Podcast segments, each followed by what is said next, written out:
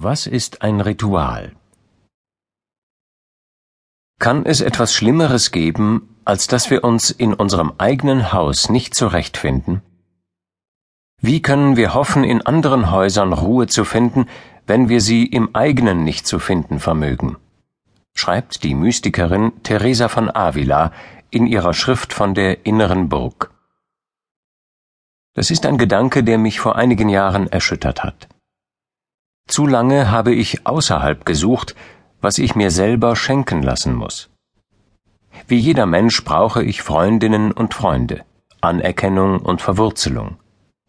Doch nur ich, dies ist eine schmerzliche und zugleich befreiende Erkenntnis, kann mir Heimat in mir schenken lassen.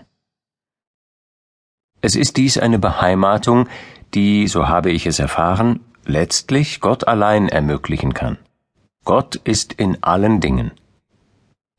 Seit ich der Spur dieser Erkenntnis folge, habe ich die Kraft der Rituale in meinem Leben, in meinem Alltag neu entdeckt.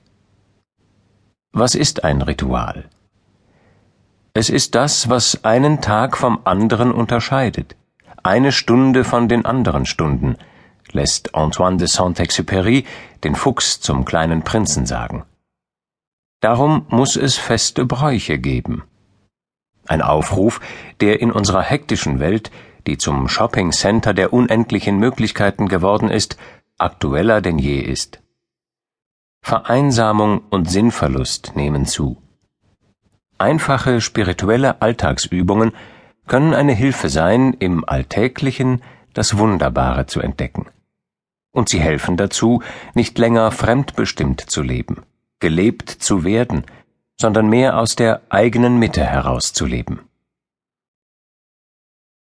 Ein Ritual ist für mich regelmäßig und bewusst einen Ort des Innehaltens, des Aufatmens aufzusuchen, an dem ich mich in meinem eigenen Haus zurechtfinden kann.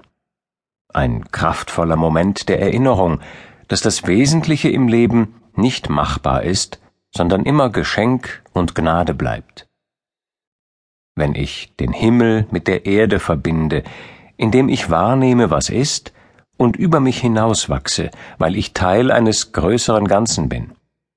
Wenn ich Widerstand leiste und Zeichen setze für eine gerechtere Welt, wo Gerechtigkeit, Lebensfreude, Solidarität und Zärtlichkeit spürbar werden.